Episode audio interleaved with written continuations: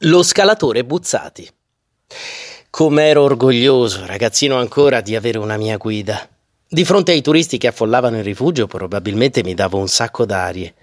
Ma il mattino dopo, di buon'ora, mentre salivo verso la forcella di Ambrizzola e dinanzi a me, a tracolla della guida, la matassa della corda dondolava, ritmando il lento passo, mi accorsi che dietro di noi due venivano.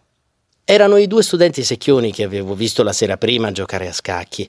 Ci raggiunsero poco prima della forcella, là dove si lascia il largo sentiero per puntare all'attacco per i ghiaioni.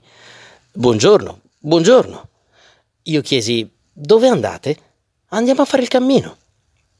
Il gesto di quei due ragazzi mi sembrò qualcosa di assurdo. Senza guida, avventurarsi in un'arrampicata classica e dura di cui nei rifugi alla sera si discuteva con reverente rispetto.